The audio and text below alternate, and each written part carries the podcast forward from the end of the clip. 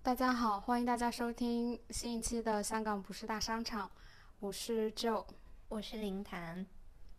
呃，一年前大概是去年的八月份吧，我有一位朋友，他跟我说他很想要离开香港，于是他也就离开了香港。然后在离开香港之前呢，他又跟我分享他对香港的种种的。其实是比较偏负面的感受。他离开香港之后，呃，回了内地的一个一线城市。然后，呃，从那以后看他的社交媒体的动态，都觉得他每天都过得非常开心。但是过了一年，他突然之间告诉我，他又要回到香港了。我当时很惊讶。然后，呃，在他回来之后，我就跟他又聊了一下他为什么要回来，以及他离开香港这一年之后，嗯，对香港的感情有没有什么变化。然后，呃，我觉得他聊的很多东西，其实都是我和林谈非常有共鸣的，所以我们很想要请到今天这位嘉宾小北来分享一下他的感受和经历。欢迎小北。嗯，大家好，我是小北，一个来了又走了的人。哦，又来了的人。好，那小北，呃，我们要不要先分享一下，就是？我们对于香港的一些比较共性的感受是什么？我觉得好像我刚来香港的时候，嗯，我是很喜欢香港的。我记得在小贝离开的时候，嗯，好像你也有发出过类似于这样的感受，就是觉得，哎呀，你怎么这么喜欢香港？然后我觉得这个电台某种程度上也是诞生于我对香港的一种喜爱以及好奇吧。但是我觉得在香港住了。今年应该是第三年，然后我会发现我对香港产生了一些除了喜欢之外的其他复杂的情感，比如说，就是我觉得有的时候真的很难融入这这里，即使我觉得我已经比较努力的去学习广东话，然后，嗯，但是作为内地人身份，在大型的社会运动之后，我会觉得自己好像跟这里还是格格不入的，然后我的那个内地人的头衔好像时时刻刻都是在我的头顶上面。然后就因为这样子，不管我做多少努力，好像都没有完，都没有办法完全被这个城市接纳。你呢？嗯，我觉得很奇怪耶，就是我一来香港的时候，我就从来没有那种就是新鲜期或者适应期，说我要，哎，我对这个地方什么东西都很新鲜，然后我就很喜欢这样子。因为在我的人生规划中，从来没有要到香港来这一步，就是特别。凑巧，然后就不知道怎么的，就在一个很奇妙的时间段来了香港。反正一来就觉得有挺多的不适应的吧。嗯，你说凑巧是怎么凑巧？嗯，就是因为当时升学校主要是升北美的学校，但是有一个成绩觉得不是那么合适，然后就升了一就升了香港的一所学校的一个专业，然后就上了，上了就来，就是这样凑巧。所以本来计划是去香港以外的地方。对。我觉得这个我跟你也有点相似哎，就是我当时也是希望想去香港以外的地方的，但是因为我家里当时出现了一些事情，然后我就觉得不好离家那么远，然后香港是一个相对心理距离上来说是比较离家比较近的一个地方，所以我就来了香港。我不知道林潭来香港有没有这样的凑巧？我觉得都有吧，一部分跟你一样，就是它呃距离比较近，相对其他的国家。呃，另一个原因是当时我有一个伴侣就在香港，所以也是受到他的影响，他跟我说了香港的一些工作的机会，我才来的。嗯，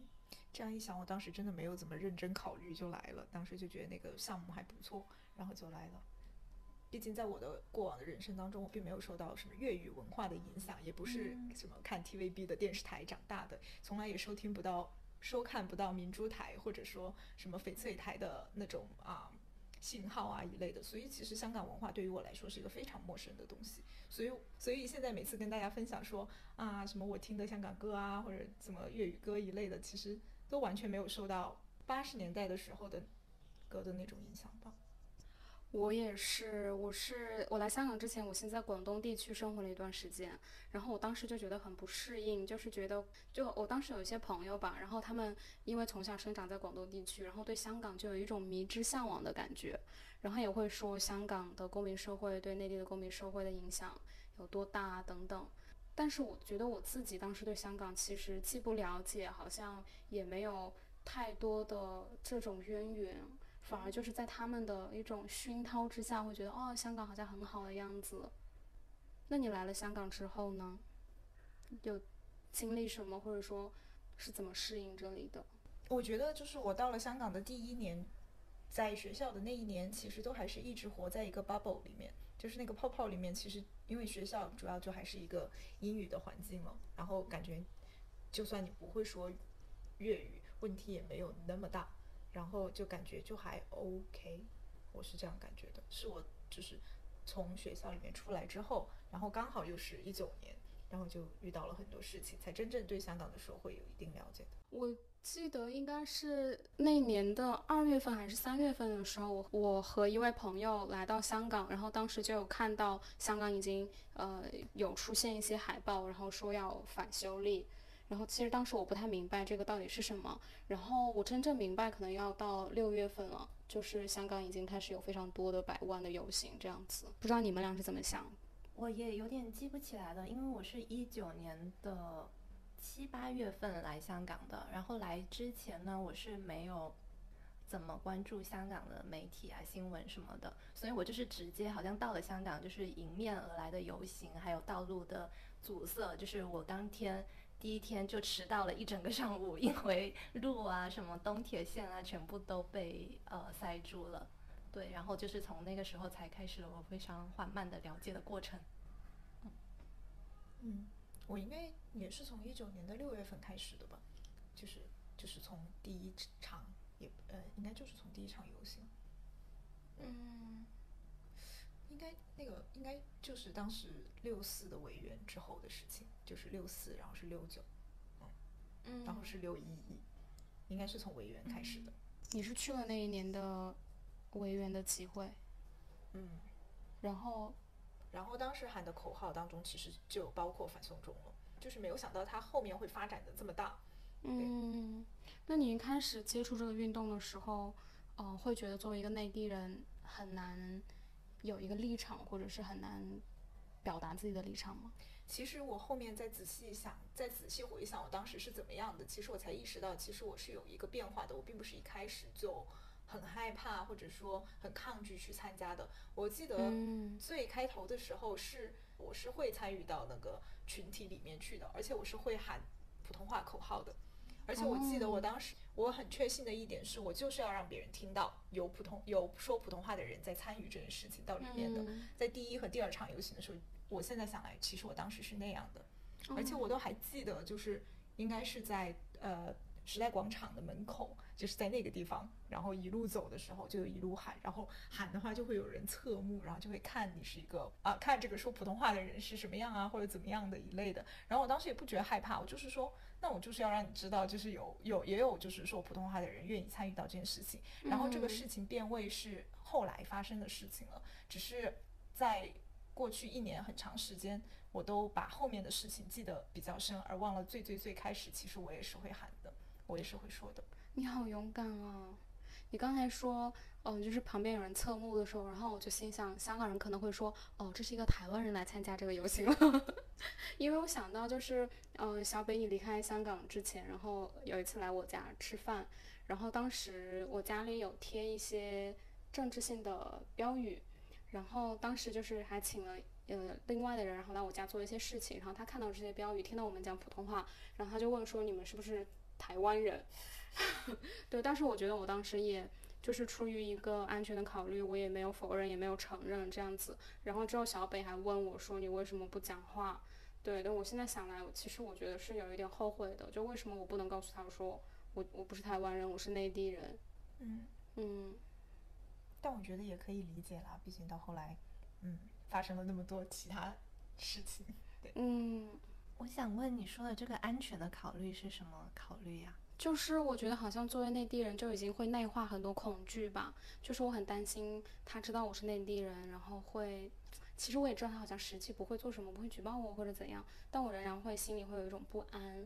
然后就像是我在香港，因为我一九年还没有来香港，但是我有来香港玩玩的时候，然后有去参与几次这样的合法的游行，然后嗯，但是我就是很害怕讲普通话，然后很害怕被别人。识别到我是一个内地人的这个身份，然后我也是想要极力的隐藏，包括大家喊口号的时候，因为我知道我的广东话不标准，所以我就闭口不言。然后我的朋友当时跟我讲话，我们都会走在最旁边，然后用非常低的音量，然后去讲话这样子。哦，所以一开始的那种恐惧更多的是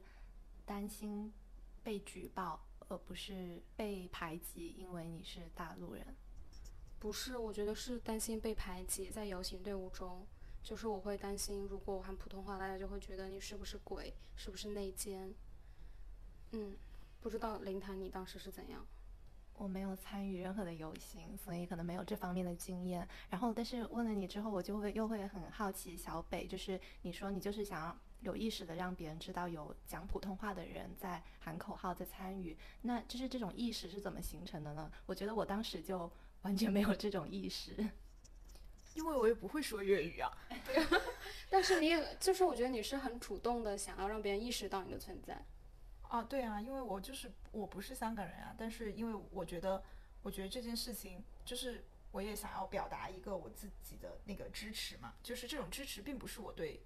香港人有什么特殊的喜爱，或者对香港文化有什么特殊的喜爱，只是我觉得他们做的是对的事情，我在捍卫一种很普世的东西，所以我觉得说那那我也要表达支持，而且并不是站在一个说粤语的人，或者说在作为一个香港人的立场去表达支持的，我就是作为一个。我自己来自哪里？我来自内地，然后我也表达支持，所以我就要说我自己语言就普通话。嗯，我觉得好像其实我当时心里也有这样的想法，就是因为我记得当时游行的时候，大家都会背很多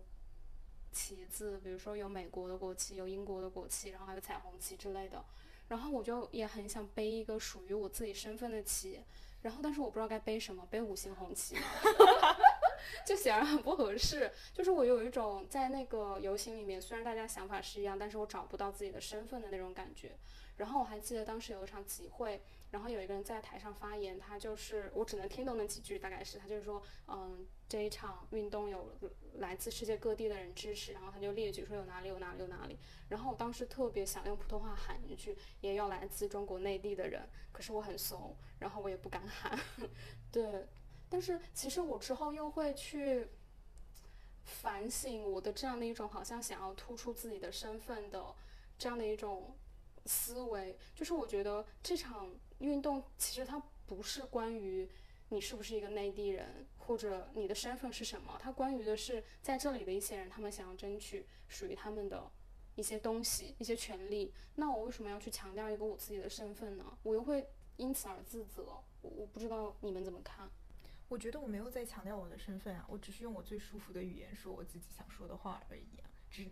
难道只是因为我我的这个语言跟大众的语言不一样，我就是在突出和强调它吗？我觉得你讲的很有道理。我也会设想，就是就是因为在这场运动后期的时候，也会有一些少数族裔他们站出来说他们支持香港，然后我会觉得他们的身份在这场运动里面是很重要的。可是我觉得好像回到如果我是一个内地人，我去强调自己身份。我总是会感到有一点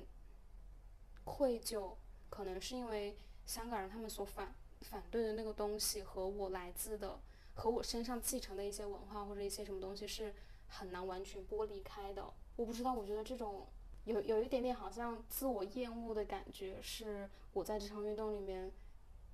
体会到比较深的一点。我觉得思考就想的这个事情，对于我来说是一个很很很靠后的事情了。就是我在那个呃，就是运动的初期，其实是还蛮兴奋的，就觉得说啊，终于我可以行使一点自由了。然后就是这个东西，但是但是渐渐的，其实我也开始就是不再说话了，就开始失声。然后后面是害怕了，就是说话。其实这个中间也有一些就是变化。然后到我不能再说话，呃，或者说不敢再说话的时候，我才在想，就是说这个身份对我到底意味着什么。其实我原来没有觉得那个身份这么重要，没有觉得那个冲突这么强烈的。就我刚刚说的什么有鬼啦，然后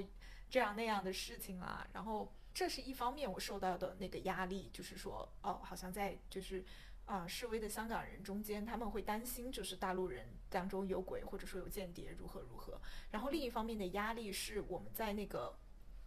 自己的。呃，朋友圈这样的内地的社交媒体里面也会看到，就是说啊，某某参加游行或者在前面怎么怎么样，然后就是被被内地同学举报了，然后送回就是送回那个海关了，怎么怎么样，遣返了，如何如何。然后我就觉得这也是一重压力，就是一方面我又不会觉得自己好像我在用普通话来讲的话就会就会。好像会被香港人怀疑吧，就是说我我的目的到底是什么？我到底是不是支持他们或者怎么怎么样？然后另一方面呢，就是我在用普通话来讲，如果不小心被哪一个小粉红盯上了或者看到了，那我是不是也会面临一个，就是我不能在香港再待下去了？这样两方面的压力，就让我没有办法再再那么，就是像一开始无所顾忌，或者说怎么怎么样的去去再再说话了，嗯，然后再到后面的话，就是说话这件事情。就感到害怕了，那那也是更后面的事，就是我觉得更到到到更后面了，我觉得这件事情就完全不只是一件在运动中发生的事情了，而是一个渗透到你生活中的每一个方面了。就是你在网上的骂战，然后你出去吃个饭，你讲普通话，然后你出去娱乐，你讲普通话，好像都好像都会有一点就是就是尴尬或不适应。然后我就觉得在那个时候，我就真的开始产生一种身份危机了，就是说，嗯。我为什么在这里？就是我在这里有什么理由？然后包括到后面就是，嗯，就算就是运动达到了一个比较低潮的时期，但是这种歧视或者说这种不受待见也没有也没有变得更温和下来吧，而是出现了疫情之后出现的各种事情。嗯，哦，那我觉得可能我的那种我还能想起来的这种感受，就是在这个时期接上的。因为可能我对前期的运动没有了解，没有参与，那就是在我来香港，然后就是全部，呃，安定下来之后，就已经感受到了这种在日常生活中都不太敢大声讲普通话的这种感觉。我觉得我是会，我我是我觉得我是会跟就有类似的一些感受，比如说，呃，我会刻意的隐藏这个身份，我担心就是我讲普通话，然后可能当地人就会觉得不开心，就觉得。就是我的这种普通话，让他们联想起了啊，有很多大陆人来香港啊，然后想联想到那个政府啊，然后我就觉得好像我，我就我就不想要这一切发生，即便他们是无声的，我也不想。哦，我觉得我也有相同的感受，就是好像这个运动它到它可以说它失败之后吧，然后香港人心里面好像很多失落或者很多愤怒，他都。卸在了就是普通的一些讲普通话的内地人的身上，嗯，所以其实我觉得我一方面其实是很觉得这是不是很不公平呢，就是我每次看到有一些呃内地人支援香港然后被查或者说被呃被抓的一些事情的时候，我都很想要把它分享出去，分享给自己香港的朋友，然后让他们知道说其实内地也有非常多的人。在用自己的方式支持香港，并且他们也在面临很多的风险。可是另外一方面，就像我刚才分享那种自我厌恶，我又会觉得为什么要说这些？这些重要吗？我的身份那么重要吗？香港人现在承受的痛苦也许要更大，我为什么还要在这个时候去说？你看我们内地人做了什么？嗯，但我有感觉好像没有很大的冲突，就是你分享一个，呃，转一个讯息而已。对，我觉得，但是那个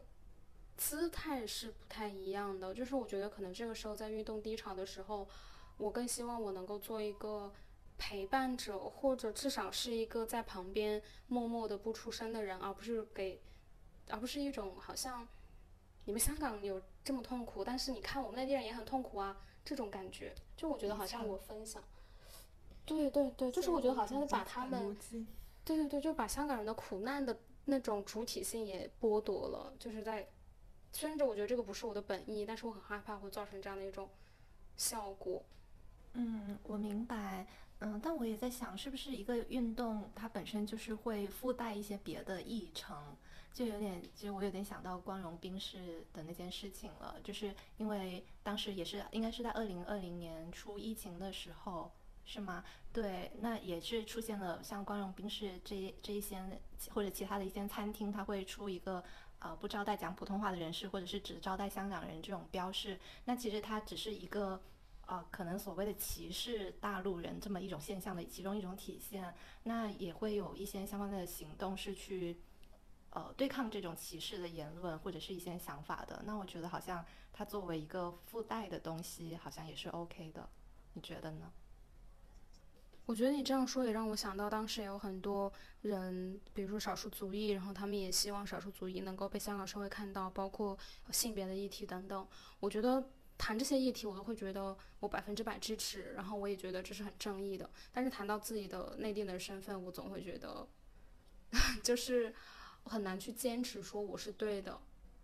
因为我觉得这个背后可能会有更多的、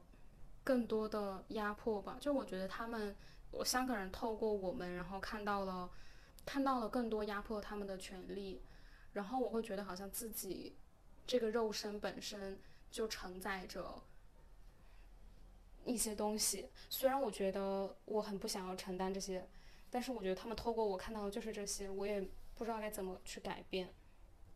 怎么说呢？我就觉得说，其实到了后期，就是当这个运动陷入低潮了之后。我觉得大家都陷入，就整个城市都陷入一个很抑郁的一个状态了。然后这种抑郁对于我来说又多了一分那种，那个就是不仅是因为，因为我也觉得啊，这个城市变成这样还蛮惨的，然后也还挺不希望能看到这样的。然后同时我自己也很抑郁，因为我也很，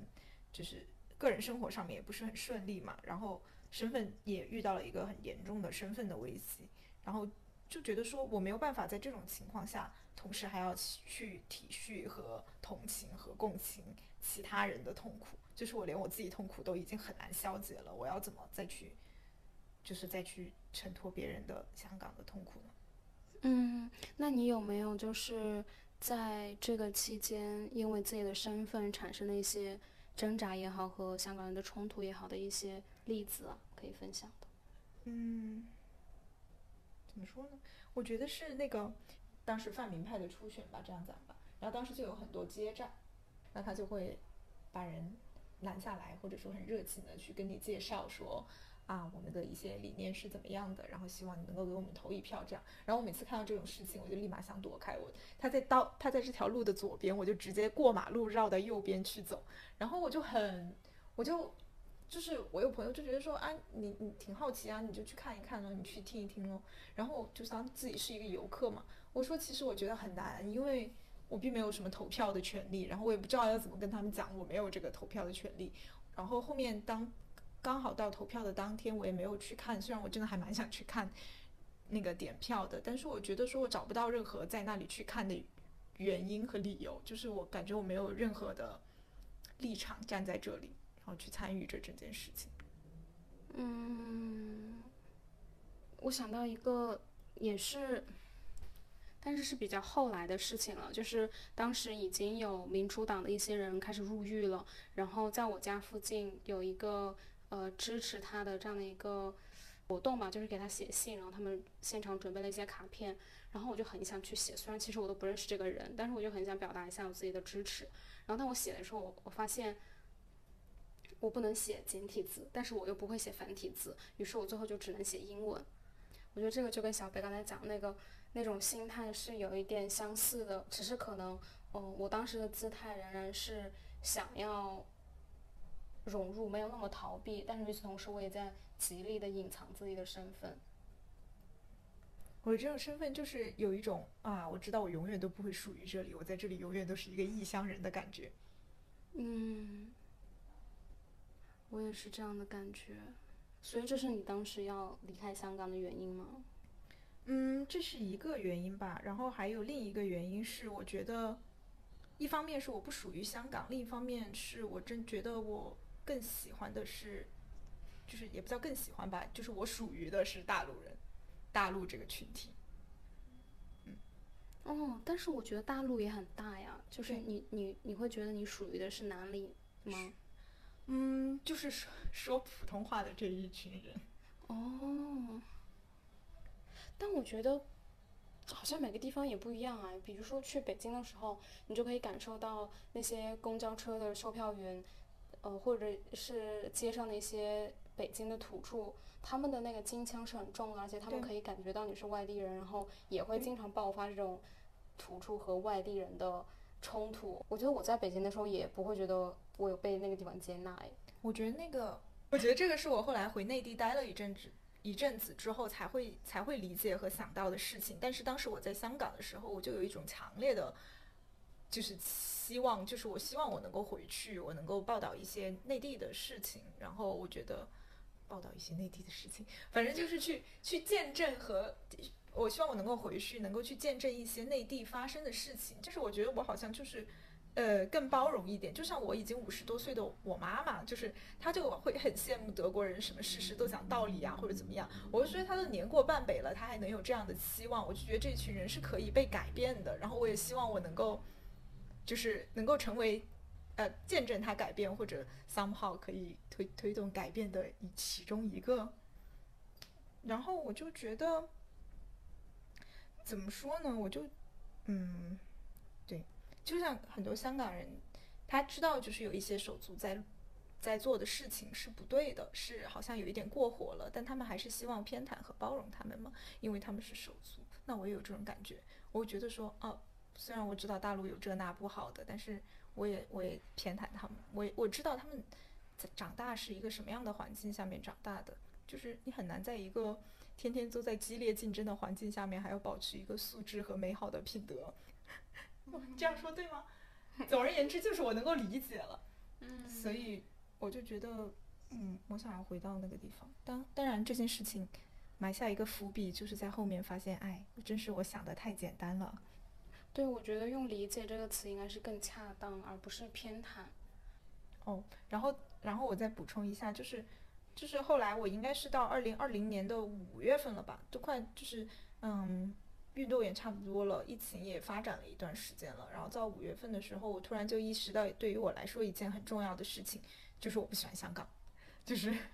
我就觉得我对这个城市没有什么归属感，就是我在这里从来都会是一个过客。然后我觉得，因因为我一想到我可能要做一些跟本地相关的事情，我就觉得哎呀头很大，就发现我对我居住的这个城市没有什么了解。然后后来想，我喜欢香港，我那个时候享受这个城市，并不是说我喜欢它的文化或者怎么样，而是我享受它给我的便利，就是一个不用翻墙的便利，一个一个有很多文呃文化生活，然后看展看电影的这种便利，一个就是搭搭公交或者搭地铁很快就能够到郊野，可以就是看山看海的一个便利。如果哪个地方还能给我同样的便利的话，那我可能就不会选择香港了。这是我当时的一个想法，后来我就在想，可能能提供这样便利的，全世界也只有香港了。天哪！我在想，如果大的环境改变的话，其实内地也有很多城市是可以有这样的便利的。不用翻墙上网吗？那得要多大的大的环境改变？我也觉得好像我越来越不喜欢香港了。我觉得我现在不喜欢香港，其中有一个很重要的原因跟小北是一样的，就是我觉得我没有办法融入这里。除此之外，我觉得现在香港失去了公民社会，变得非常无聊，变得非常的资本主义。当然，它以前就资本主义，但以前我觉得还有一些其他的空间，但现在这些空间也在慢慢失去。然后这里的居住条件又那么差，那么小，那么贵。然后我也不觉得香港很便利，我觉得我以前在内地的城市，也都还挺便利的。在香港不知道为什么，可能是因为太便利了嘛，就是大家觉得一个小时的车程都好好远啊。对，然后我觉得我现在就是也很讨厌大家把民主和自由当成是香港的一个特质。就是我会问一些朋友，比如他们为什么喜欢香港？如果他们说因为觉得，嗯，这里真的彰显了民主和自由的价值之类的，我就会觉得，并不是这样啊。在前几年，大家都会说香港是非常政治冷感的城市，只是因为这样的一场社会运动，就好像可以改写大家对于这个城市的判断。我也很不喜欢，而且我觉得，在内地在这样的高压的情况下，仍然有很多人在抗争。那是不是可以说中国内地其实也是彰显了民主和自由的价值呢？就我不想要这个价值被香港人独占，然后他们好像独占了之后就可以用用这样的，就是好像就可以来指责其他地方的人，尤其是来自内地的人。应该反正就去年吧，去年我是先回了一趟内地，然后那个时候内地就给我一种，我当时是觉得那一趟就是一个陷阱，就觉得啊，看我们多好多快乐，然后我真的每天都很快乐在内地，然后我就觉得 OK，我要回去，然后我就把整个家就搬回去了，然后我的行李箱就在飞机场给我撞了一个大凹进去的洞，这是我回我回内地的第一天的迎头一击，从此就开始进入一个下坡状态。然后我觉得我回内地了之后有有几个感受吧，一个感受是我觉得我仿佛掉进了一种也不叫消费主义，但是就是各种层面上面的快乐洞里面。嗯，就是这个快乐洞里面，就是爱每天和朋友喝酒啊、吃饭呀、听我就是在啊北香港的时候，天天心心念念想听的那现场音乐啦，然后，然后那种快乐过于充盈了，让我觉得好像我失去了愤怒，失去了痛苦。那这样的一个人还算是一个健全的人吗？嗯就是我，我当然觉得我那个时候的快乐是很重要的，因为我觉得我已经有两年没有这样快乐过了，所以我真的很希望有快快乐，就是什么都不想要了。但是当你拥有了这个东西一两个月之后，就开始重新受虐的思考说，哦，那这样我还是一个健全的人吗？我还能够做一些很深层次的思考吗？用香港的话说，我就变成了一个什么跟港猪对应的什么内地 猪吗？嗯嗯，这是一点，但是同样有一点，我也觉得，哎，我也觉得好快乐啊！就是我有在内地去听、去看那个阴道独白的一个表演，然后我嗯。就觉得阴道独白，我在香港的时候也有也有去看他们的一次演出的版本，然后那个版本是用英语讲的，嗯，和英语，然后也有一些些粤语的内容，然后我就觉得说我我当然也很感动，但是回内地了之后，听到内地就普通话版本的阴道独白，我才会觉得说，就听到他们用普通话喊出阴道，嗯包括普通话下面的各种方言的那个嗯阴道的表达，我才觉得那是那才是那才是属于我自己的语言呀，那才是让我觉得就是母语和我之间的关系就是非常的密切，非常的嗯，我就是很明白，我很明白这种感受。嗯，这个就回到了你刚刚说的那个北京话的部分了嘛？就是说北京话，你也觉得北京或者说上海或者什么地方是一个啊挺排外的地方的，那这一点上，是不是就是跟香港就是是差不多的呢？但但在北京你遇到的排外和在香港遇到的排外层次还是很不一样的。如果说在北京遇到的排外是二十分的，那在香港就是八十分的。但是我也觉得是在是我在香港的这一段时间给我的锻炼，让我有了勇气在北京去适应和面对这样的排外，这样的就是在一个更安全和一个在我自己的更适应的环境里面去更多的去适应这种东西。我觉得这个是我在香港的时候给我的勇气。对，但是你这样一说，我又突然想到一个我喜欢香港的点，就是我觉得香港它对，哦，虽然它文化上不是这样，但我觉得它政策上对移民来说是相对友好的。比如说你在北京待七年、十几年，都不一定能拿到一个所谓的北京户口，然后你能够享受的那些呃福利啊什么，跟本地人也是有差距的。但是你来到香港之后，在这一点上大致是相同的。我觉得这个可能是一个更公平的社会的一个体现吧。嗯，哦，我想问一下林谭，因为你前段时间也有回到内地，我不知道你的感受和小北有没有什么相似或者不同的地方？有没有反向的 culture shock？我觉得第一点是一样的，就是那种快乐，跟熟悉的人，不是家人、朋友、伴侣，然后就是真的有一顿很，很就是可以买到很便宜的让人快乐的东西。对，但是呃，也也会有像嗯、你说的一样的，就是怀疑说我为什么可以过得这么轻飘飘的快乐？但是也有一段时间是因为疫情被封锁了很久，非常的痛苦、愤怒的时刻，所以就是就都有吧。对啊，当时想要离开香港，还有一点，除了它的整个氛围都非常的抑郁之外，还有就是因为被封在这里太久了嘛，嗯就感觉因为香港的活动哦空间又非常的狭窄，是然后就感觉真的就是太压抑了，就是无论是物理空间上的压力，还是压抑，还是心理层面上都很压抑。当时就想去，就想离开，就是不顾一切的就想走。我也非常同意。那段时间香港就也没有对外通关，然后就觉得整个城市就这么小。虽然现在对外通关了，然后我觉得很轻松，虽然我也哪里都哪里都不会去，没有钱去，但是就是心里感觉会很不一样，就觉得如果想离开，随时都可以离开。嗯，那所以为什么要回来呢？然后我就我就觉得这件事情，就是我回到内地了之后，真的就好开心。就晚上十二点半在那里做毛血旺这件事情，就是是在香港就是没有发生过的。我就觉得说，而且我觉得跟香港隔了一个物理的距离，然后你平时又不会每天都把 VPN 挂着就翻墙，其实是。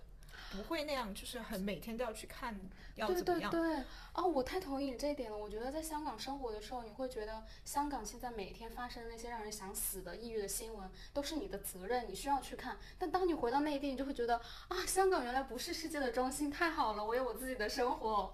有有，我我，所以我一开始就是回来了之后，我就没有那么经常的去看，我会把每天挂上 VPN 浏览香港新闻集中在我。就是下班回家的那个出租车上，就半小时的时间，那是我每天定点看香港新闻的时间。然后你每天搭地下班好有钱哦，不重要。然后 对，这也是香港没有办法让你做到的事情吧？搭的士回家吗？对啊，哦，也是。然后。一开始我就是每次看到香港的新闻，就会集中在那半个小时，每天哭，真的是每天哭。然后后来再后来就哎淡化了，然后再后来就没有感觉了。我觉得这也是一种物理上的隔离，让我觉得我自己对我自己的心理状态真的是好非常多。嗯，虽然虽然我后来偶尔每次比如说看到那个什么标志性历史建筑被挪走啊，或者怎么样，还是会挺伤感的。但是那种伤感肯定。不如我在香港的时候那么具体，那么强烈。然后啊，伤感完了，哦不行，我要去做毛血旺吃，这样子。嗯，我在大陆也是不怎么翻墙了，不怎么关注香港的新闻了。但是我觉得在大陆也有很多令人痛苦的新闻，主要是因为疫情。那是后话了，我去的时候还没有，还没有那么变态。嗯，但其实后来我也觉得，我原来都是在用一个我。大学读书的时候的那种参考系在思考我回到内地的一个状态，但是后来我发现这是不准确的。就算我在物理坐标上面回到了内地，也不可能找回我两三年前在那里的那种感觉了，因为，嗯，因为他们都已经变了，那种体验也会不同。然后后来我就再回想，后来我在内地的时候就开始。回想起来，就是在香港经历的很多痛苦啊，然后很多很多难受，其实它也很有意义。我就觉得回想起来，那个时候我在香港过的生活是一种很苦行僧的生活，然后它回报给我人生的厚度、意义、生命的价值都是无法替代的。然后我觉得人可能到我们这个快到中年的年纪，就开始叩问起人生的意义了，就是你存在的意义到底是什么这一类的偏哲学类的话题了。然后我就觉得那个时候我在香港，然后我刚毕业，然后没有很多压力，就是也遇到了很多帮助，可能就是我最好的时候去去探索这个所谓的存在存在的价值和意义。这也是香港带给我的吧？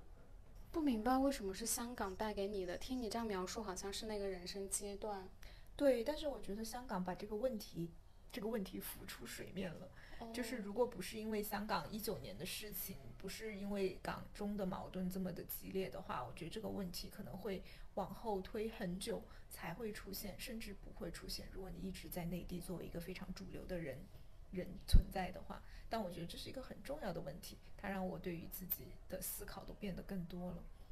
嗯，而且它在一个我其实没有多大压力的。就是工作啊，或者生活啊，或者婚姻啊，whatever，就很大压力的时候出现，也是我其实还蛮现在想来还蛮合适的时机去思考这个问题。我觉得这些都是因为一九年的事情，香港带来的呀。我觉得这个跟香港还是有比较直接的关系的。那你觉得香港有给你答案吗？没有，我觉得不不会有一个城市或者谁给给答案的。嗯。然后回到回到内地的话，其实。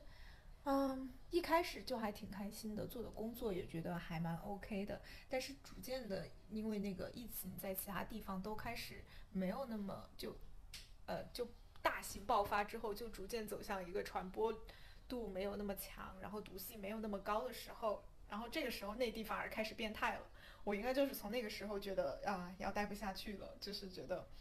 嗯，还是还是不行。对嗯，我也觉得好像是从今年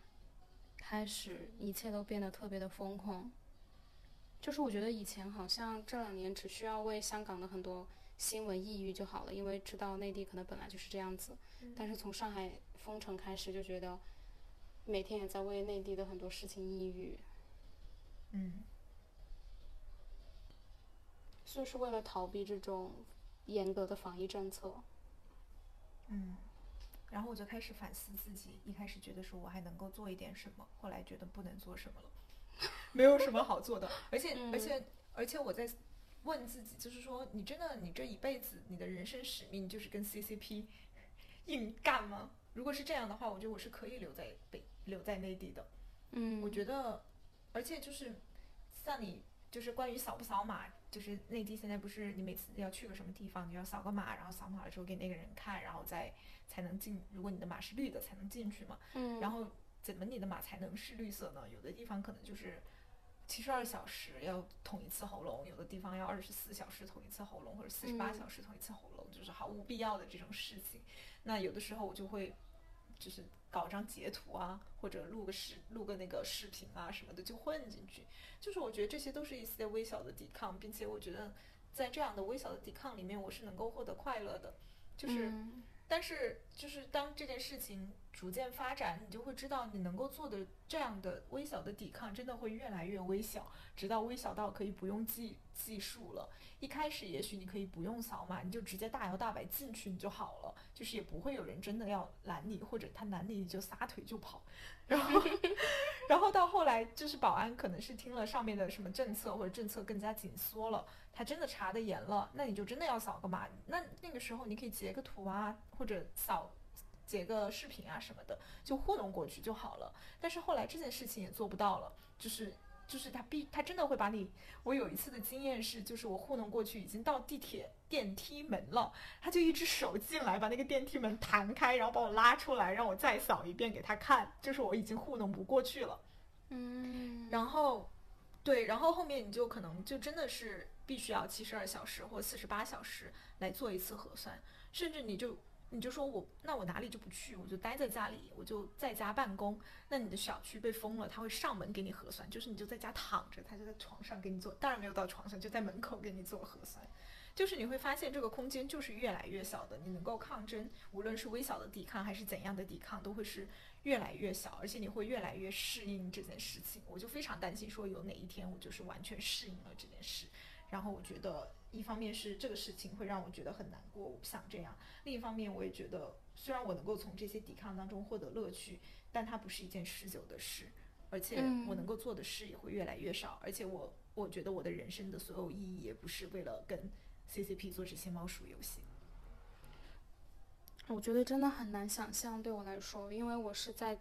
大规模的核酸开始之前就离开了内地，然后一直没有回去这几年，所以我到目前为止还没有做过一次核酸。我之前很恐惧回内地的一个很重要的原因，其实倒不是隔离，而是做核酸，因为我听一些回去的朋友，包括林潭，还有一些其他朋友说，就是他一开始会捅你的鼻孔，然后是特别痛的，听说整个脸都会木掉。然后我就觉得好可怕，因为我又是很怕痛的人，我就因为这个原因，我真的很不敢回内地。虽然我很牵挂在那边的一些家人，就是我想去看他们可，是你做快筛不也捅鼻孔吗？但是我自己是很温柔的、啊。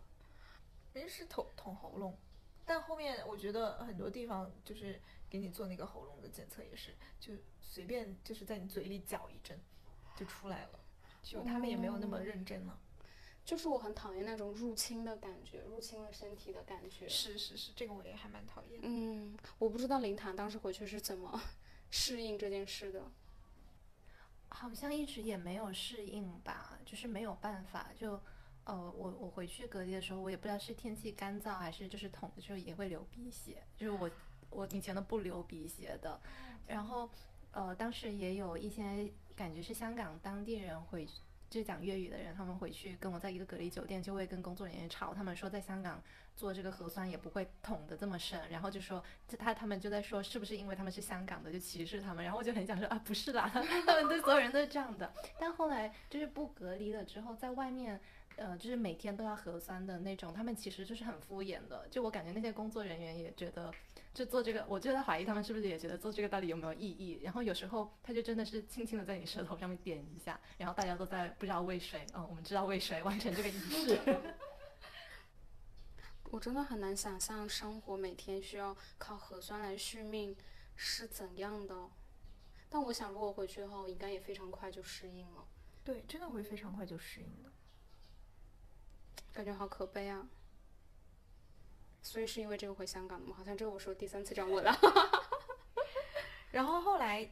嗯，后来有一个政策是把你的健康码的状态跟你的公交系统绑定在一起。嗯，就是公交系统卡，意思就是说，如果你没有四十二或者七十二小时，取决于是什么时候，反正做这个核酸，那你的公交的那个码就会自动的，就是你的那个健康的状态就会自动的上传到那个公你的公交卡上，那么你就没有办法坐公共交通了。哦，但是不影响开私家车的人。对，嗯，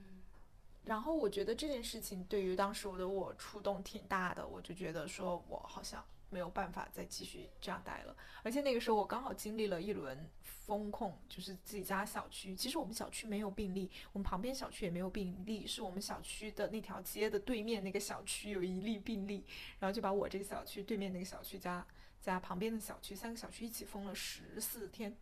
天然后我就是在在 被，当然就是吃喝什么的都还是保证了的，但我就是这样在家里面一个人待了十四天，并且还过了一个生日，过了一个哦惨兮兮的生日。天呐，就你一个人，对啊。等我风控出来了之后，再进入这个地铁系统了之后，就发现这整个就是健康码绑公交卡的那个过程就非常顺滑的，没有任何阻力的就实现了，而且一夜仿佛真的就是一夜之间，整个公共系公交系统都升级了这一套，呃，就是管制的方式，嗯，我就觉得好恐怖啊，好可怕！他都做到这一步了，以后还能做出什么事来？然后这可能才是你问了三遍，最后一件可能决定性的原因吧。我也觉得说，好，那我真的可能要回要走了。我当时想的是我要走了，不是说我要回香港了，嗯，那为什么这一次又是来了香港？因为本人能力不佳，也没有其他地方可以去。其实当时还有另一个选择啦，就是我辞职之后直接备考，然后学习，然后升学校，可能直接去欧洲或者北美的学校。但是我当时想的是，我一刻也不想在内地待了。嗯，我就说，我就赶紧翻墙，因为那个时候是二十大开之前嘛，不知道二十大开了之后会怎么样。当然，我们现在也看到是怎么就是越发狗屎的模样了，所以我当时就觉得说我一定要尽快赶紧走，就是就算我要备考，或者说我要再读书，我也不要在内地申请了。我担心我嗯再这么一拖，就真的出不来了，就连香港都出不来了。所以，所以我就以最快的方式就又卷铺盖走人了。然后香港就是嗯我能够最便捷的到达的地方，所以我又来了香港，完全不是因为他。所以是第二次把香港作为一个备选的城市，然后又来了这里。对，就是，哎，天呐，我会不会被骂投机？就是爱说来说去爱国呀，什么乱七八糟的都不是，目的就是利益最大化。对，就是我。但我觉得这也是很合理的吧。不过你这一次回来香港，对香港的那些复杂的感情有什么变化吗？啊我觉得最大的变化是香港变了，嗯，其次才是我对他的各种感觉吧。怎么变了？嗯，嗯，就是我觉得，因为，嗯，没有没有什么特别，就是中港矛盾没有那么激烈了吧，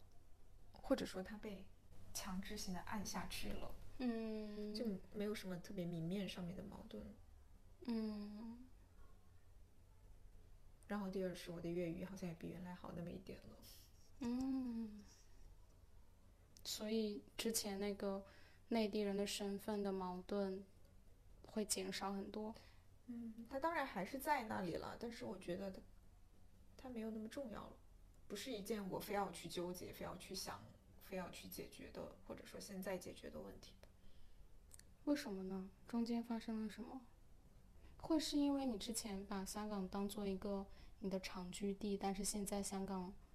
可能不是你的长居地，你之后还想要去其他地方？我觉得最重要的一点就是因为矛盾没有那么冲突了，你不会因为你可能讲了一个普通话或者怎么样就被打，虽然原来好像也很少被打吧，但是会有这种害怕，在那种激烈的运动当中，我觉得那个冲突是更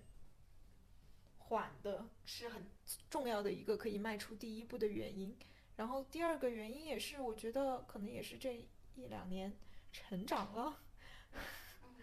就觉得说还有好多更重要的事情什么的可以去做了，然后没有必要要把这个事情，没有必要把一些我自己无法改变的事情看得那么重，因为反正我也没有办法变。然后第三就是我觉得，嗯，可以去创造一个小的环境，是让自己感觉更好的。这个小的环境并不是说创造一个全是内地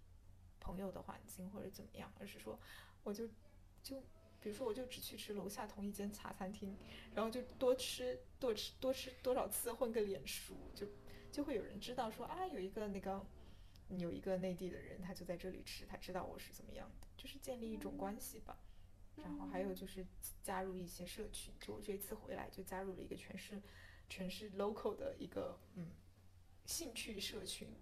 然后在被迫在第二次就。打引号的出柜，因为大家突然要坐下来聊天，互相自我介绍，我心里就想啊，完了，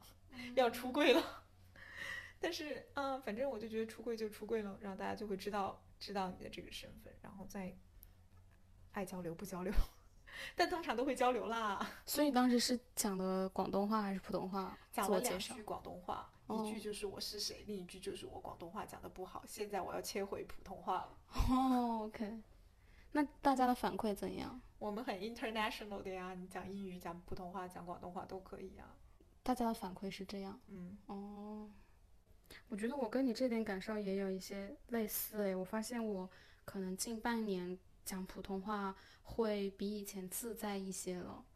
但是我又反省了一下，我觉得我自在的一些场合可能是，比如说我去我的健身房的时候，我会觉得更自在，因为我觉得。我是这里的会员，然后我付了钱，我就可以进来，我就觉得我没有占用香港人的资源，某种程度上。然后另外一个就是，我发现了附近有一些新移民开的或者是服务的餐厅啊，或者是一些其他的什么地方，然后在他们面前，我也觉得我讲普通话会比较自在。嗯，可是我没有觉得中港矛盾变少诶，我觉得它只是。原来是浮出水面的状态，现在又回到了水下，但是还是就是很澎湃、很汹涌。我感觉我回来之后，我感觉我在街上听到的普通话多了很多。我就在想，是不是就是你说的这种，因为中港矛盾，它就大家呃很多人就敢去在街上讲了。我猜是这样吧。我可是我觉得，其实只有我们这样一小撮人是这样的。其实我觉得大部分讲普通话的人没有这样的。Concern 哦，哎，但是我也不能代表别人，所以我不知道了。嗯，我之前有一些朋友，他们会遇到讲普通话然后被人侧目的这种经历，但是我我没有仔细问，就是有没有影响他们不敢讲，可能有些人还是觉得我就要讲啊这样子。嗯，但我觉得林塔很勇敢。就是之前我们一起在公交车上，然后有一个人他比较吵，然后你就用普通跟普通话跟他说，能不能小声一点？我就觉得天呐，你好勇敢！如果是我的话，我就会很不敢讲。如果我要讲的话，我可能也要用蹩脚的广东话或者用英文讲。就我觉得好像没有权利在人家地盘要求人家能不能小声点。我觉得我讲的是粤语，但可能太不标准了。你觉得是普通话？哦，这样子。我要笑死了，我要笑死。好的。那对方有什么反应呢？他就小声了，他好像在讲电话还是放放公放什么东西。但是你这个我也很有感触，就是我去医院看病的时候，我就跟他说我要我要抬医生，然后他 然后他就立刻切换说哦看医生你这样上去怎么怎么走。我心想我明明讲的是广东话，干嘛跟我讲普通话？我也是，我每次就是啊在那里磕磕巴巴准备讲粤语的时候，他说我可以讲普通话，哦哦好的。嗯，然后呢，聊到这里，其实也想问一下小北，就是你觉得香港对你来说意味着什么呢？就是你这样来了又离开，然后又回来，然后永远好像把香港当成一个备选的这样的一个经历。然后，但是你又说香港是你，嗯，探索人生意义的一个很重要的站点。哎呀，没有想这个问题的。我可以先说我的。好呀。我觉得香港对于我来说，它仍然有一些和内地不一样的制度或者是文化，是相对来说我觉得是比较公平的。比如说刚才谈到的，可能对于移民的在政策上的一些。呃，措施以及现在防疫政策和内地会有一个鲜明的对比，然后以及可在这里不用翻墙，然后现在在香港，嗯，去其他地方也更方便，相对于内地来说，就是某种程度上，好像香港仍然是一个境外的状态，尽管它已经不如以前那么境外了。然后另外一方面，香港它又仍然是在主权上是属于中国的。然后我觉得这个属于中国会给我的家人一些安慰，然后也好像在某种程度上会给我一些安慰，就是让我觉得留在香港或者去香港这个决定并不是那么大，就我觉得好像我不需要下定那么大的决心就可以来到香港，然后也可以说服我的家人说我要去香港，香港仍然是中国的，它不会离你那么远，这样子。对，但是我觉得我也有。曾经有很多对香港的想象，已经永远没有办法实现了。我这一次回来有一个很新奇的发现呢，就是我这次回来跟你聊天和跟原来有两个朋友聊天，嗯，就是都是我走之前特别特别喜欢香港的。这次我回来，他们不约而同的就是他们都不喜欢香港。他们发生了什么？也是过了一种新鲜感吧，然后可能更多的一个城市的问题，我觉得是哪里都会有的问题，各种各样的问题都。嗯，都都暴露了出来。对我有时候觉得，可能我不是不喜欢香港了，我只是对自己现在的状态不够满意。嗯，然后我又觉得香港这一两年也真的很压抑吧，所以我会把很多东西都归结于香港。林谈你呢？我以前觉得香港有还是有相对的自由跟安全感，但最近就觉得严重的被破坏了，包括最近的那个有内地人因为张贴海报被逮捕。我对我来说冲击太大了，因为以前在香港肯定不会这样的嘛，不论你是什么人，不论你贴什么样的海报，嗯，然后诸如此类的事情，就让我觉得，虽然差异还在，跟大陆差异还在，但真的有那么大吗？我不知道。我觉得我在这里生活跟在大陆有一样的不安全感了，所以也挺矛盾的。我觉得在我回到决定要搬回内地的时候。那个时候我是没有想过我要再回香港的，但是那个当我就是过了那个海关，那个是叫海关吧？嗯嗯嗯。但是就当我过了海关的时候，我就有一种很明确的感受，就是如果把你的人生在经历的是一个攀岩的话，我觉得我原来是有保护神的攀岩，就是大不了我就滚回香港。然后我当时下定决心是我不会回香港了，就有一种徒手攀岩的感觉了，就是你掉下去了就真的死。这样子的感觉，嗯，但是我当时还是觉得我我我我选择了就是徒手攀岩吧，然后现在我又回来了，就是就就变成了我当时走的时候想的那样，大不了我就滚回香港，于是我就滚回香港了。但是它的确是有一个保护绳的攀岩，但这个绳子就属于一种要断不断的感觉，就是不知道它什么时候就会断掉。然后对于香港的感受的话，后来其实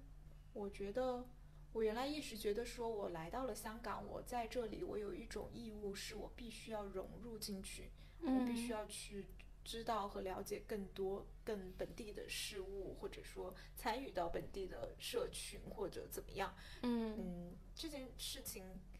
我是怎么意识到？其实我是做了很多这样的事情。我是怎么意识到的呢？就是今年有新来的。硕士生啊什么的，我就会给他讲啊，这里发生了什么，那里发生了什么，然后中西区怎么怎么样一类的，就会发现哦，其实我原来对这个地方还蛮熟的，就是什么 local 小店啦，然后什么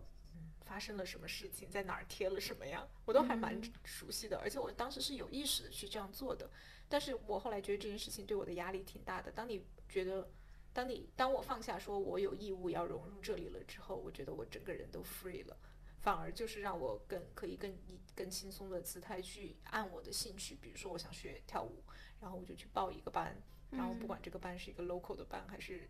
国际化的班，就是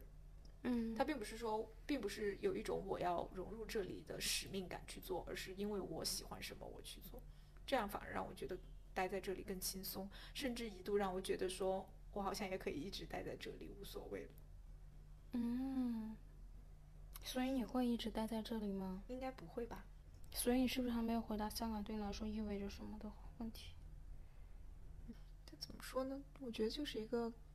不知道要怎么回答它意味着什么。我觉得现在还没有办法用一两句话或者什么东西就把它概括出来，但我觉得它一定有很重要的意义，只是这个要再过多少年回头看才会能够总结和明白，说它到底在就是啊二十来岁的时候对我那个时候的我意味着什么。嗯我现在只能说它就是非常重要的形塑了我，但是把我形塑成了什么样，现在还看不出来。嗯，我也觉得香港对我来说很重要。而且我有的时候在想，当你可以去抱怨一个城市，说你没有那么喜欢的时候，反而是因为你可能更了解它了。像刚刚很多就是内地生来那里一来，就会觉得这里很有意思，很喜欢这里，可能更多的是一种新鲜感，或者是一种不了解那个地方之后的喜欢，反而是后面的这种抱怨就更具体了，对，而且更实在了。嗯，我觉得这个抱怨里面也有一种安全感。哦，他不是说，呃，我可以抱怨这里，当然我也可以抱怨这里，而是因为我觉得他是很熟悉，然后让我安全的，然后所以我觉得好像抱怨他也无妨，就像抱怨自己很亲密的朋友或者是家人那种感觉。我最近两个月都在按头安利的一本书是哈金的《自由生活》，然后哈金其实我后来才知道他在港台其实还挺有名的，但是我在内地的时候从来都没有听说过，因为他是一个被屏蔽了的名字。嗯就是我后来还在内地知名文青网站豆瓣上面准备大夸特夸，发现发不出去，就是发哈金还是口合金都发不出去，哈金是本名，是他的笔名。嗯然后才发现原来哈金已经在多年前就被屏蔽掉了。我知道他是因为我看了另一个作家的一本零几年发布的散文集，然后其中有一章提到了哈金，然后再这样按图索骥，才最终发现了哈金的名字。嗯，我觉得其实这是一个每一个值得润的朋友，每一个想润的朋友都值得一读的文章，哦不，小说，长篇嗯小说。就是它其中讲的就是一个在美国的政治学，一个中国内地去美国读政治学博士的人，在八九年之后决定不回来了，然后决定在美国这样一个异国他乡，就是作为第一代移民，然后留下来，然后生活的故事。然后它的核心就像它的名字一样，叫自由生活。就什么叫什么是自由生活？在自由生活里面，哈金也是借他的那个小说的主角提问嘛，就是说，就是他就问其他人说，为什么你要来到美国？然后其他人有一个人就回答说，因为美国有，是因为美国有了更好的生活。我，然后他就会问，那这可是这里的生活一点都不容易。然后他就会回答说，因为这里有自自由。嗯，但是你要如何运用自由呢？就是如果你不知道要如何运用自由，那这个自由就是没有意义的。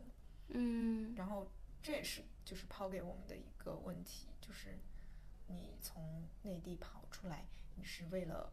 你是看不惯那里的疫情清零政政策，还是说什么什么，就是想要享有更多的自由？可是到了这里，如果你不去运用它的话，好像就没有什么用。可是什么叫运用呢？这个是袁立在他那一期播客里面，就最近的那一期也有提到一些的，就是可能你已经肉身海外了，但是可能还是过于害怕啊，或者怎么嗯。样，就不敢去参加一些集会，或者说贴海报，或者怎么样，或者说嗯。你甚至不去运用你翻墙的自由，去多接触一些外国的媒体，或者说除了微信之外的其他的信息渠道一类嗯的，那那你活在那里还有自由吗？我觉得是，